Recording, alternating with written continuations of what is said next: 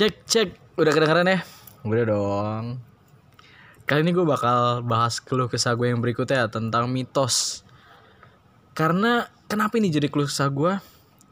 Soalnya mitos itu di zaman sekarang tuh udah apa ya udah nggak udah nggak masuk akal lah menurut gue gitu. Soalnya udah zaman modern lu masih percaya sama hal-hal kayak gitu.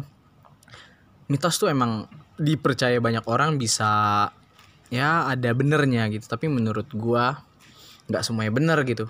Tapi biarin gua kali ini bahas beberapa mitos yang menurut gua masih bisa dipikir pakai logika gitu dampaknya. Tapi gua nggak sendiri di sini gua bareng sama temen-temen gua. Ada Dedeng sama ada Jody.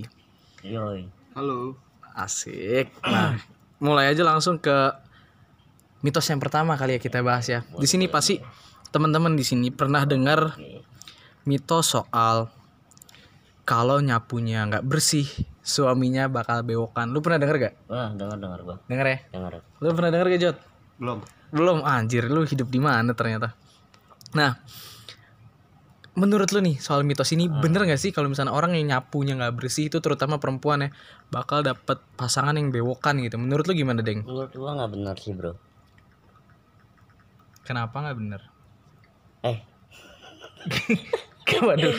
Ya gini gini gini gini gini kalau ngobrol sama orang yang otaknya ketinggalan maksud gua maksud gua ada benernya. ada benernya Ada benernya. Nah, itu mungkin buat nakut-nakutin si perempuan itu buat untuk jaga kebersihan. Karena kan kalau udah lu harus bersuami kan kebersihan nomor satu, Bro. Apalagi ntar lu punya anak, ya kan? Mm-mm. ada cecetan es atau apa yang itu harus dibersihin banget banget lah gitu biar nggak ada kuman atau bakteri yang menempel di lantai gitu oh jadi lebih ke arah ini ya ngajarin iya perempuan-perempuan tuh biar nyapunya tuh lebih Nah, bersih, biar gitu. gitu Tapi kenapa harus ditakut-takutinnya tuh sama lu dapet pasangan yang bewokan ini emang salah sama orang bewokan gitu. Karena Hmm. jujur gue pribadi bewokan loh, ntar jangan-jangan istri gue nyapu nggak bersih. Gimana tuh? Menurut gue sih gini sih kayak kenapa dia harus ditakut-takutin ya karena ya balik lagi orang-orang Indo- orang-orang Indonesia itu benar ditakut-takutin Oh ditakut-takutin dulu baru dia iya, baru dia ngerubah akan, gitu. ya. nah baru dia berubah gitu baru dia akan melakukan sesuatu Tapi kenapa ditakut-takutin sama orang bewokan gitu maksud gue? Ini mitos ya balik lagi. Iya, ya karena menurut orang-orang zaman dulu orang-orang brewokan tuh kotor, Oke. Iya kan. Berantakan. berantakan ya kan, Bisa Ya kan? Ya, kayak gitu. Nah, itu tadi tanggapan dari Dedeng tuh tentang mitos yang pertama. Nah, kalau dari lu Jod, mitos yang tentang perempuan itu nyapu nggak bersih, dapat cowok bewokan, menurut lu itu bener apa emang cuma buat takut-takutin doang? Sama kayak Dedeng dah pokoknya. Oke, itu jawabannya cukup simpel dan tidak menggunakan pola pikir yang jernih ya dari seorang Jody Jody Tira. Apa ya? Menurut gue juga bagus sih. Ini pakai pola menyindir ya, pola satir mungkin ya. Kalau misalnya emang lu nyapunya nggak bersih, lu bakal dapet jodoh yang bewokan yang identik tuh orang bewokan juga males ya, males gitu berantakan. Nggak Soalnya rapi lah. nggak rapi. Lalu kalau kerja juga kalau brewokan kan nggak bakal diterima juga kan. Ada juga sih bro. Tapi kebanyakan kan kalau misalkan kayak korporat atau pemerintahan kan jarang banget orang-orang yang brewokan gitu. Ya mungkin sih mungkin. Karena dari lihat dari kerapian, aku kurang rapi gitu. Berarti mitos ini masih masuk akal Masih ya, masuk akal. masih masuk akal ya. Iya. Soalnya ada beberapa mitos yang menurut gua agak-agak cringe ya. Tapi nggak tahu sih ini dari mitos yang bakal gue bahas kali ini bakal apa ya masuk dalam kategori yang cringe atau emang masih itu bener gitu iya. valid gitu loh maksudnya. Tapi menurut lu nih ke ini yang pertama deng ada gak sih kira-kira yang orang tuh percaya banget sama mitos ini gitu atau ada yang masa bodoh gitu tentang mitos ini?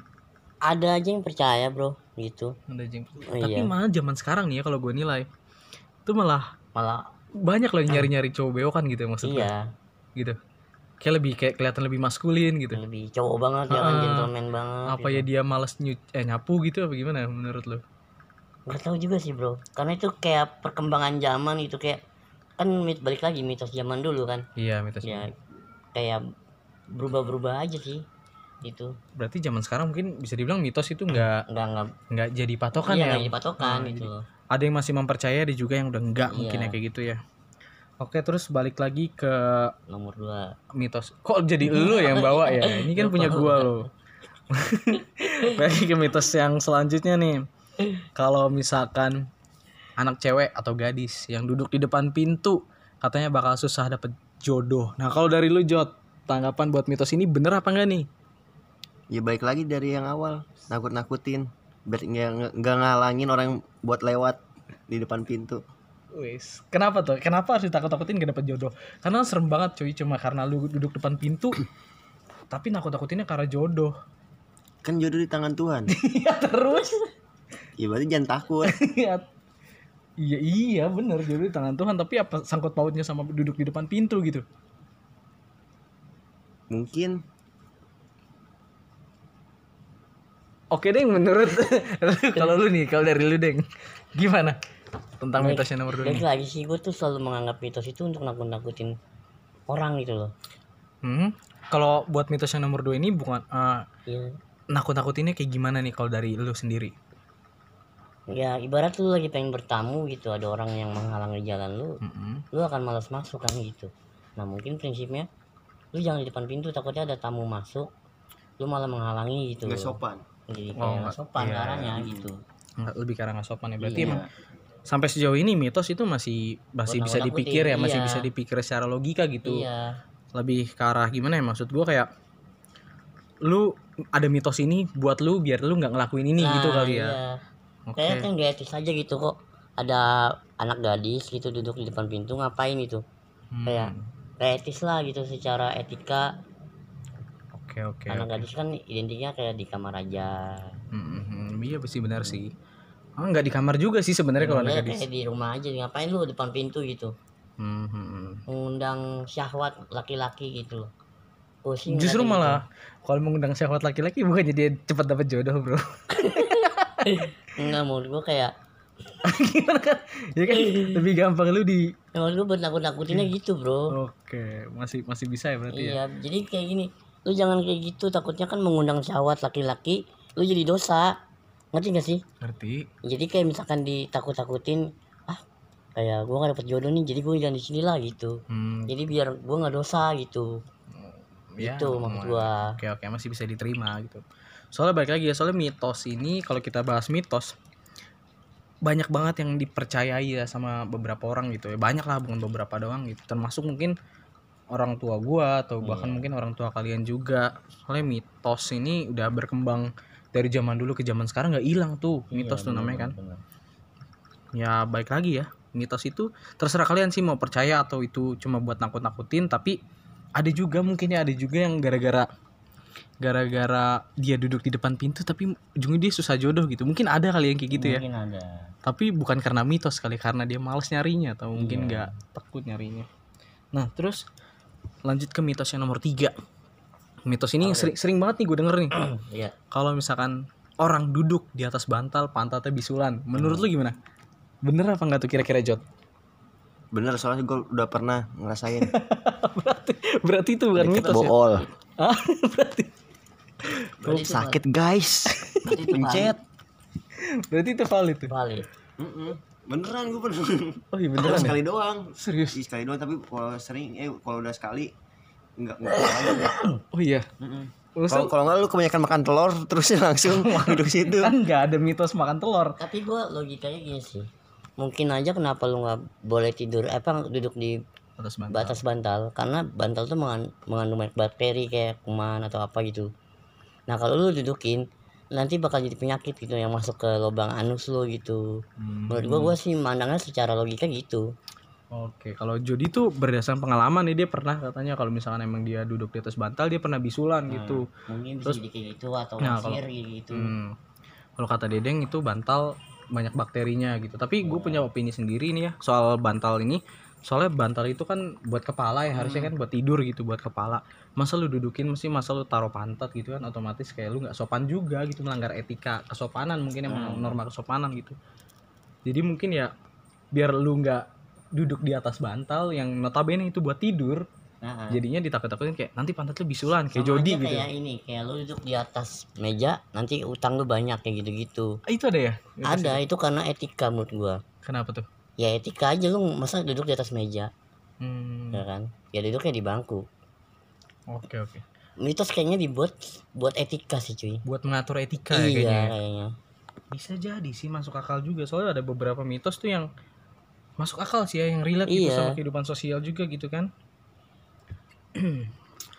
ya baik lagi ya namanya mitos ya Mm. kepercayaan orang ya berkembang pesat gitu jadinya sekarang diper, uh, dipercaya banyak orang juga gitu bahkan sampai peradaban modern kayak sekarang mitos tuh masih berkembang gitu terus soal mitos yang selanjutnya kayak anak yang keluar pas maghrib itu bakal diculik kolong wewe nah itu menurut lu tuh kayak gimana tuh ada Wah. soalnya ada loh maksudnya itu Gue dulu punya saudara nih, gue Oke. pengen cerita dulu nih. oke oke Dia keluar maghrib, ya kan. hmm Pas maghrib itu dia ngilang. oh iya Iya, ngilang, dicari sama orang tuanya, nggak tahu ke mana, ya kan. Tiba-tiba dia ada di kolong tempat tidur. Tapi sebelumnya udah dicari itu Udah dicari hmm. di kolong tempat tidur. Abis itu ditanya lah sama orang tuanya, kamu ke mana gini gini gini.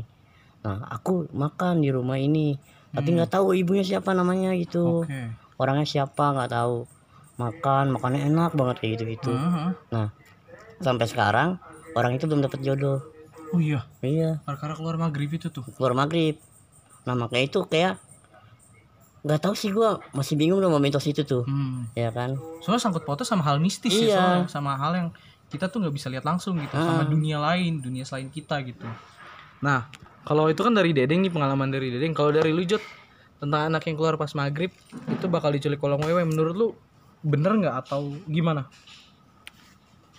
Hmm, pernah sih ada kejadian juga kayak gitu.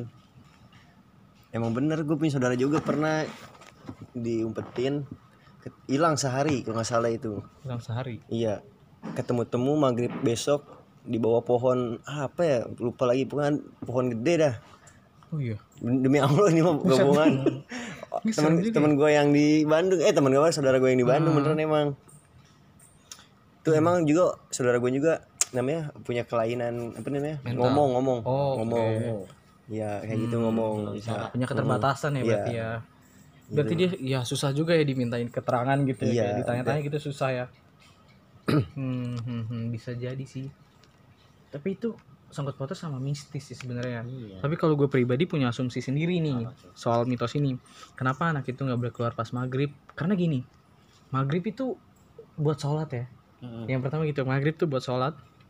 Dan waktunya tuh jenjang waktunya sempit gitu untuk ke sholat berikutnya sholat isya gitu jadi kenapa ada mitos itu? Biar anak-anak tuh di rumah tetap sholat kayak gitu loh. Kalau ini asumsi gue pribadi gitu. Ah. kalau misalnya mau dipikir secara logika ya. Hmm. tapi kalau misalnya emang dari dua temen gue ini udah ada pengalaman langsung ya itu udah bukan kuasa gue sih buat menebak. Tapi kalau secara logika secara pikiran ya mungkin maksud maksudnya tuh kayak gitu gitu loh emang nggak- boleh keluar maghrib tuh sebenarnya Iya. semuanya juga Karena setan tuh lalu lalang pas maghrib bro. oh iya kan iya. Tuh. Gua nggak bicara hadis dong. Eh, hadis. takut. keceplosan keceplosan dia nggak tahu hadis ya tapi mungkin pernah dengar ya ada siapa yang ngomong hadis. Ya kalau misalkan maghrib itu setan pada lalu, lalu lalang lah. hmm. Nah mungkin dia lupa ingatan atau gimana di bawah orang setan itu gitu mungkin ya. Oh iya ya, bisa jadi sih. Jadi ka- Ya bener sih maghrib itu waktu ini ya waktu peralihan gitu Iya, ya dari sore ke malam gitu. Mungkin itu situ dimensi alam lain tuh ikut Ih, sebanding Nah. kali sama kita ya mungkin ya mungkin. Kalau gue juga nggak paham sih soal mistis-mistis kayak gitu. Tapi bener sih bener. Apalagi di perkampungan ya di perkampungan di desa-desa yang belum begitu modern banyak banget tuh percaya sama mitos ini. Pokoknya lu jangan keluar kalau misalkan malam eh maghrib. Iya maghrib gitu soalnya bakal diculik kolong wewe gitu. Tapi gue masih penasaran sih soal mitos ini. Pas diculik kolong wewe tuh dia diapain ya maksud gue? Dia cuma diumpetin. atau diumpetin tuh dia pas yang diumpetinnya tuh diapain gitu loh maksud gue. Pernah tau gak sih? ya dirawat sama dia juga sih kayaknya. bener Ya mungkin kayak iya kayak kayak itu. gue denger cerita ceritanya Hmm? kayak di bawah dia itu di mana mana kecil gitu di Oke. mana mana kecil terutamanya ya anak kecil Ah. ya gitu jadinya Oh. Berarti iya ini mitos Kalau ini bener ya. apa-apain, bener nggak ada apa-apain cuman Tapi emang doang emang nggak nggak di- nggak maksud gue nggak di doktrin apa apa gitu maksudnya kayak nggak dicelakai atau nggak diapa-apain gitu Enggak. enggak ya Keluarga gue masih hidup intinya. Saudara gue masih hidup. sih itu Masih hidup. Cuman susah dapat jodoh aja. Tapi kalau dari saudara Dedeng kan katanya susah jodoh. Jod, kalau misalnya keluarga lu, eh saudara lu itu susah jodoh atau emang gimana hidupnya ya sekarang? namanya kan gitu apa nah. Kelainan. Iya mau kan bisa dapat jodoh juga dong. nggak ada sekarang umurnya udah tua kayak kayak dong, kayak lu. Kayak gitu lah pokoknya dua dua tigaan lah kalau nggak salah. Kayak tapi kalau dia disuruh tuh tetep aja mau dia rajin gitu cuman itu doang. Berarti ini mitos yang masih dipertanyakan gitu. Iya sih, bener sih, bener sih. Soalnya kalau misalnya masalah mitos yang satu dua yang yang beberapa tadi kita bahas tuh masih bisa gua pikir secara ini ya, Iya, secara logika logika, gitu. Soalnya ya ini buat suruh-suruhan. Sebenarnya ini juga buat suruhan kali ya buat anak supaya tetap stay di rumah kalau maghrib. Tapi ternyata ini mitosnya tuh banyak iya, banget yang yang ngalamin Heeh, gitu. ngalamin gitu. Jadi kayak wah ini gokil juga sih menurut gua gitu loh. Gokil sih gua agak-agak ngeri sih bahas-bahas kayak gini gitu. Soalnya jujur gue pribadi nggak punya pengalaman soal itu dari keluarga gue atau gue pribadi teman-teman gue pun juga belum ada dan gue juga baru tahu kalau misalnya emang ternyata banyak juga yang ngalamin kayak gitu loh Iya. Ya udahlah namanya mitos ya kan balik lagi dah Iya, percayaan orang-orang itu. loh. Mm-mm. Balik lagi. ya terus kita lanjut ke mitos yang berikutnya nih katanya katanya nih ya kata mitos yang beredar kalau misalnya kita foto bertiga yang di tengah tuh bakal meninggal nah itu gua kalau sekarang ya gue pribadi belum nangkep loh logikanya tuh gimana kalau misalnya lu lu pribadi nih atau emang lu punya eh, pengalaman atau punya referensi nggak ini ada loh bener loh tetangga gua atau siapa gitu ada nggak ding Nggak ada sih gua belum pernah nemu sih kayak gitu. belum pernah nemu ya Iya. tapi kalau misalnya emang ini suruhan suruhannya untuk apa menurut lu Kok kayak foto ganjil kayak nggak bagus aja sih. Nggak estetik aja kalau menurut gua. Oh, dari segi Iya. estetik ya berarti ya. Iya, dari segi estetik kayaknya nggak bagus Gokil, aja, gokil, kurang. gokil. Nah, Jut, Jut, kalau lu Jut, Apa? tentang foto bertiga yang di tengah bakal meninggal, menurut lu itu bener apa? Apa enggak sih maksudnya? Gue gue sendiri Enggak belum sih. dapat logika. Gimana? Gue juga sering foto bertiga mah Tapi aman-aman aja ya Mas sekarang. ya? aja Lu yang di tengah apa gimana? samping Samping makanya. takut eh pernah ada bertiga Lu di tengah enggak masalahnya Tengah. itu? Tengah. ini masih hidup Oh iya sih bener ya. Berarti emang itu yang ada juga yang denger malahan yang tidur dipoto si, si orang itu tidur terus dipoto banyak yang banyak yang bilang juga kayak gitu Oh iya, ada lagi tuh mitos. Mm-mm. Lu kalau misalnya tidur di foto terus Kenapa? kenapa? Iya katanya bakal meninggal gitu lah pokoknya tidur di foto bakal meninggal itu bisa jadi temen lu usil terus di foto Iya, di share ke gitu. grup innalillahi padahal tuh tidur gitu ngerti gak sih Ya logika, Cok. ada coba cari di Google gue baru tahu sih mitos itu gue baru Ada tahu lagi mitos yang ini, Bro. apa tuh Yang lu kalau misalkan sakit nih di rumah sakit lu foto. Nah, lu kalau bisa jangan difoto. Hah? Nanti bakalan terus-terusan lu sakit gitu. maksud lu lu dalam keadaan sakit, di Sakit. rumah sakit Di rumah lu sakit kan nggak orang-orang kan pada foto tuh ya kan ya. Kayak buat eh gua udah jenguk lu gitu oke kan. Nah, kalau bisa jangan difoto. Hmm. Nanti bakal lu balik lagi ke rumah sakit, balik lagi ke rumah sakit. itu mitos ya mitos, Mitos. yang berkembang ya di masyarakat ya baru tahu sih itu tapi soalnya mitos ini nih nggak nggak kebukti ya Nggak kayaknya nggak kebukti. kebukti apa apa ya ini cuma mitos baik lagi tapi untuk apa motifnya gue juga sendiri belum Belum tahu sih belum tahu soalnya Estetik kayak kayak menurut gua mah. mungkin ya kayak ngerusak Iya. foto gitu ya. mungkin kalau lu nggak foto ya sendiri atau Iya. berdua kayak gitu atau kalau nggak berempat lebih tapi friend ada lagi Mungkin nih kayak gini kali, Bro. Eh, itu dulu oke Nah, kan kalau misalkan lu berdua kayak pas gitu, yang ketiganya setan mungkin gitu kali. iya bukan Lebih meninggal kayak bukan gitu. meninggal ibarat mas itu kan kalau ber- pengganggu ya nggak sih? berdua itu kalau yang ketiga setan itu kan kalau Orang beda pacaran. jenis kan kalau Iya. beda jenis kalau sesama jenis Nah, mungkin sama gitu menurut gua. Kalau misalkan orang tua punya satu anak doang di foto bertiga nah itu gimana? Makanya dibilang apa itu anak itu setan apa gimana coba? Hah? Nggak tahu dah gua tuh kalau kayak gitu. Hmm, udah. Kalau lu lu lu ada tadi apa mau ngomong apa? Iya ada ada lagi nih. Ah. Katanya kalau tidur di masjid di dalam masjid bakal dipindahin sama jin. Pernah denger kan? Pernah sih gue sih pernah dengar sih masalah mitos tapi ini nih. ada di Cianjur apa di Bandung gue pas dulu denger. Hmm. emang bener dipindahin ke apa namanya nih kalau dulu tuh di pos tuh ada Beduk kentongan. iya kentongan dalam ke itu. dalamnya. Mm-mm. Ya ke dalam beduk ke dalam beduk mungkin ya kan di di itu nama apa namanya? Itulah pokoknya. Oh iya sama jin kalau itu sih gue Iya ada juga yang dipindahin ke WC temen gue pernah. Itu masih tanda titik-titik. iya sih Iya. gue Bisa itu dipindahin sama orang Nah, gitu. Kan tapi lu emang- lagi tidur nggak bakal tahu juga. bener. Ini lagi rame-rame. Ya ada pernah iya maksudnya pernah denger. Mm-mm. tapi sih itu juga masuk maksud gue masih bisa di ini ya masih bisa Pakai logika. dipikir logika soalnya masjid ya tempat ibadah bukan Iya. tempat tidur gitu. Jadi emang ya wayahnya lu jangan tidur di situ Ya kan gitu. kalau lagi takbiran ngantuk habis main mungkin lah, beduk jangan capek. Iya sih- iya sih sebisa mungkin jangan tidur di masjid lah. namanya capek. Masjid gitu. Ya jangan di mimbar gitu. itu yang apa namanya? Apa? buktinya masih gua yang jalan-jalan tuh musafir tidur di mana? Di Ya, pelataran masjid. Iya, bukan maksud gua bukan tempat sholatnya. Iya, heeh. Kalau misalnya musafir mungkin ada ini ada kayak aula gitu atau itu kayak kita teras teras itu masjid kita di musola majelis apa sering tidur tiduran pas itu pas musola majelis di musola sana ya kan kagak sampai 24 jam bangsat mungkin gini kali ya. Lu tidurnya lu sampai nyenyak banget gitu ya, sampai ngorok, sampai ngiler. Nah, itu yang mengotori masjid jadinya Nah, lu gitu. dipindahin ke tempat itu yang maksud gua hmm, hmm. Kenapa? Itu maksud gua yang Oh. kayak mengotori masjid itu nggak nggak boleh Iya, ya, gitu. makanya dipindahin gitu. iya itu ada logikanya juga sih Bisa sih, bisa. Terus mitos yang selanjutnya, jangan buka payung di rumah. Katanya bakal manggil setan. Emang iya? Gue sih jujur baru tahu loh. Soalnya yang gue dengar-dengar tuh mitosnya kalau buka payung di rumah itu bakal kesambar petir kata sih gitu. gua sih pernah denger mitos itu Mitos yang mana? ini payung Oh yang payung ini belum Iya, pernah dengar. belum pernah denger Hmm. Kalau lu Jut pernah dengar gak Jut? Mitos buka payung di dalam rumah, rumah lu bakal kalau gua dengernya jadi rumah yang hantu gitu misalnya. bukan pernahnya tuh dengernya apa namanya pamali Pamali buka Pam- payung. iya Pamali. iya pamali Pamalinya kenapa? Pamali sama mitos sama gak sih? sama sih iya pokoknya intinya pamali itu kayak Suatu hal yang saru gitu iya. gak sih? Ah, suatu hal yang saru ya. Gimana gimana? iya pokoknya buka payung di dalam rumah tuh pamali intinya. Pamalinya Ya, yang abu katanya sih apa sih lupa itu dulu kan kalau di sini kan eh, yang tadi gua bahas itu katanya rumah lu bakal jadi rumah hantu gitu. kalau hantu mah kan tinggalin 40 hari kayak Enggak, gitu manggil setan Iya manggil setan, iya manggil setan.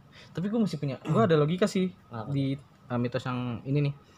Buka payung ya. Ini payung itu nggak cuma identik pas hujan, ya kan? Identik pas dia panas. sekaligus dia ini uh, apa namanya? Ngelayat, ngelayat. iya iya iya Ya kita sering banget kan ngeliat buka payung gitu biar menghindar dari panas. Terus pakai payung-payung hitam gitu biar kita nggak kena matahari. Nah mungkin di situ kali ini masih asumsi gue doang. Mungkin kayak lu buka payung di dalam rumah tuh sama aja kayak lu ngelayat gitu loh. Ngerti mungkin sih Bisa jadi ya. bisa jadi Ini logika sih. Iya. Logika gue kayak gitu. Nah soalnya kayak ya lu lagi nggak hujan tapi buka payung kayak gitu loh. Ah. Soalnya orang emang rumah lu kuburan ya Nah gitu. Maksud gue gitu. Jadi mungkin itu yang manggil hantu ya. Manggil hantu mungkin karena Hmm. hal itu gitu loh. Gokil ya mitos-mitos nih. Tapi mitos yang eh, berikut Eh yang berikut yang tadi nih Apa ya? Bener gak sih menurut lo yang mana tuh? Yang buka, Buka payung, payung. ini ha? enggak sih Ada kayak ada kejadian gak lu atau gimana? enggak pernah gua. Belum ya? mungkin gini kali dit. Apa namanya? Kalau buka payung di rumah karena gede kali ya takutnya kena mata atau apa gitu. Lebih masuk akal sih nggak Apa Kena orang kali ya. Iya. Jadi makanya ngundang bencana iya mungkin ya. undang bencana juga gitu. Iya bisa bisa jadi. bukan tempatnya juga dalam rumah. Iya ya benar bisa jadi. Make sense sih menurut gue juga hal itu. Terus nih kita bahas mitos yang terakhir. Hmm. katanya jangan siul malam-malam. Itu bakal manggil setan nah itu mitos yang berkembang pesat banget ya di Hmm. mau di kota gede kota kecil semuanya percaya sama mitos ini. Menurut lo gimana Jot? Percaya. Percaya? Lo punya pengalaman nggak soal bapak gue sendiri pernah. Oh iya? Tapi bukan nama ituan terus? Kayak suara harimau di di Sumedang. Oh iya? Mm-mm. pokoknya pas Dia gue gitu? kecil gue pernah bersiul tuh di Sumedang. Pokoknya daerah terpencil lah pokoknya namanya kampung. Mhm. diomelin tuh di- dibilang jangan bersiul dulunya dulu bapak pernah ada suara harimau kayak suara harimau datang gitu. Oh iya. Kalau gue kayak gitu kalau di kampung ya. Oh, iya iya, iya. kayak se- sejenis apa namanya? Ya macan lah. Bukan namanya? Kalau kayak gitu Siluman, jadi-jadian apa? siluman. iya siluman. Nah gitu. Kalau di kampung emang gitu kan. sosok mistisnya tuh iya, lebih iya, ini ya lebih iya. kuat ya lebih kuat ya. Jadi mungkin beberapa kalau di sini sih kalau di kota belum belum pernah Belum ini. pernah ya? Kalau lu deng gue balik lagi sih untuk nakut bukan nakut nakutin ya untuk mewanti-wanti aja gitu. Hmm, karena menurut gua kalau misalkan malam itu identik sama yang namanya tidur. Hmm, ya kan? Nah kalau lu bersiul itu mengganggu orang yang tidur. Hmm. ya kan? Nah menurut gua lebih kayak lu jangan siul jangan berisik lah gitu. Karena karena ganggu, ganggu, gitu. Bisa jadi. Gue juga punya asumsi nih buat buat mitos ini Hmm. soalnya kayak gue dari dulu tuh nggak pernah percaya ya maksudnya kayak masa siul doang manggil setan? Gitu Iya. kan logikanya gitu. Tapi gue mikir gini kita siul itu bukan manggil setan tapi manggil maling. Iya. Nah kayak maling sekarang kan motifnya banyak ya. Terus juga mungkin siulan itu sebagai kode gitu loh ngerti nggak? Ya kan kayak siulan tuh sebagai kode jadi itu seakan-akan siul nih misalkan gue siul tet habis itu tiba-tiba ada malingnya. Wah itu ternyata kode tuh dari teman gue kalau misalkan rumah itu aman misalkan kayak gitu ya nah mungkin setan yang dimaksud tuh itu kali ya nah mungkin bisa jadi, Jadi- gitu Eh, siul itu bisa jadi bencana juga nah ha, ha. soalnya kenapa sih lu siul malam-malam kenapa nggak siang aja soalnya malam-malam kan Iya. identik kayak lu sepi tingkat kejahatan juga lebih tinggi ya di malam hari gitu sebenarnya kayak bukan siul di malam hari juga sih kayak di semua hari kayaknya nggak boleh juga sih nggak boleh ya malam Iya. Jumat. kenapa lagi tuh malam Jumat tuh Ya, tahu sendiri lah malam Jumat mah. mau malam Jumat punya hal mistis sendiri sih. Bukan mistis sih. Kalau- Iya, bener-bener. Kalau lu lebih percaya sama mistis kalau gue lebih percaya ke logika sih. Iya soalnya Jody pernah ngalamin Iya, ya kan? gua Bang? Gua- oh iya masuk keluarganya. Keluarga pernah ngalamin terus kalau gua sama Dedeng emang belum tapi dipikir logikanya kayak gitu ya. Yang pertama ganggu orang tidur gitu. Jadi lu kayak nanti manggil manggil warga kali ya buat lu diem lah jangan berisik Jangan mungkin kayak berisik, gitu. Anak gue lagi tidur ya gitu. Hmm. Terus kalau gua pribadi mikirnya kayak nanti itu bisa manggil maling, yang setan yang dimaksud tuh maling mungkin ya. Wah banyak banget dah. Apa mitos-mitos yang berkembang di masyarakat gitu. Banyak banget. Kayak sampai kita juga bingung ya. Ini mitos ini bisa dipercaya atau cuma baik lagi buat nakut-nakutin doang. Tapi emang menurut gue ya Ada mitos ada salah Nah. itunya. mitos tuh bisa jadi benar. Tapi nggak semuanya benar gitu. 50-50 lah. Nah. anjay. Anjay. Soalnya udah banyak juga kan mitos yang benar gitu. Tadi kata Ah, kalau itu ya. nah kalau wewe yang maghrib maghrib itu terus apa ya tadi? Tuh jadi ya banyak lah mitos-mitos yang nggak bisa di Hmm. kita pikir pakai logika gitu ya. Ada juga yang mistis-mistis juga banyak. Soalnya kita juga nggak bisa menghindar dari hal mistis sih. Soalnya kehidupan kita juga berdampingan sama mereka gitu. Dan kita dan kita juga percaya sama mereka itu ada. iya betul Anjay. banget. Gokil gokil ya udah deh mungkin kayak gitu aja dulu pembahasan dari gua sama teman-teman. Mungkin kalau misalnya kalian dengar suara berisik-berisik mohon maaf soalnya kita lagi di luar bahasnya. Di Lagi- RW blok C. itu dia. Lagi di situ kita sekalian jaga lingkungan nih biar nggak ada maling biar nggak ada yang siul-siul tadi.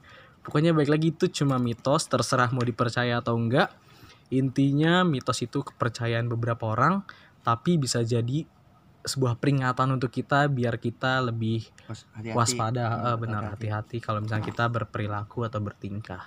Oke sekian dari gua. Selamat menikmati podcast gua. Dadah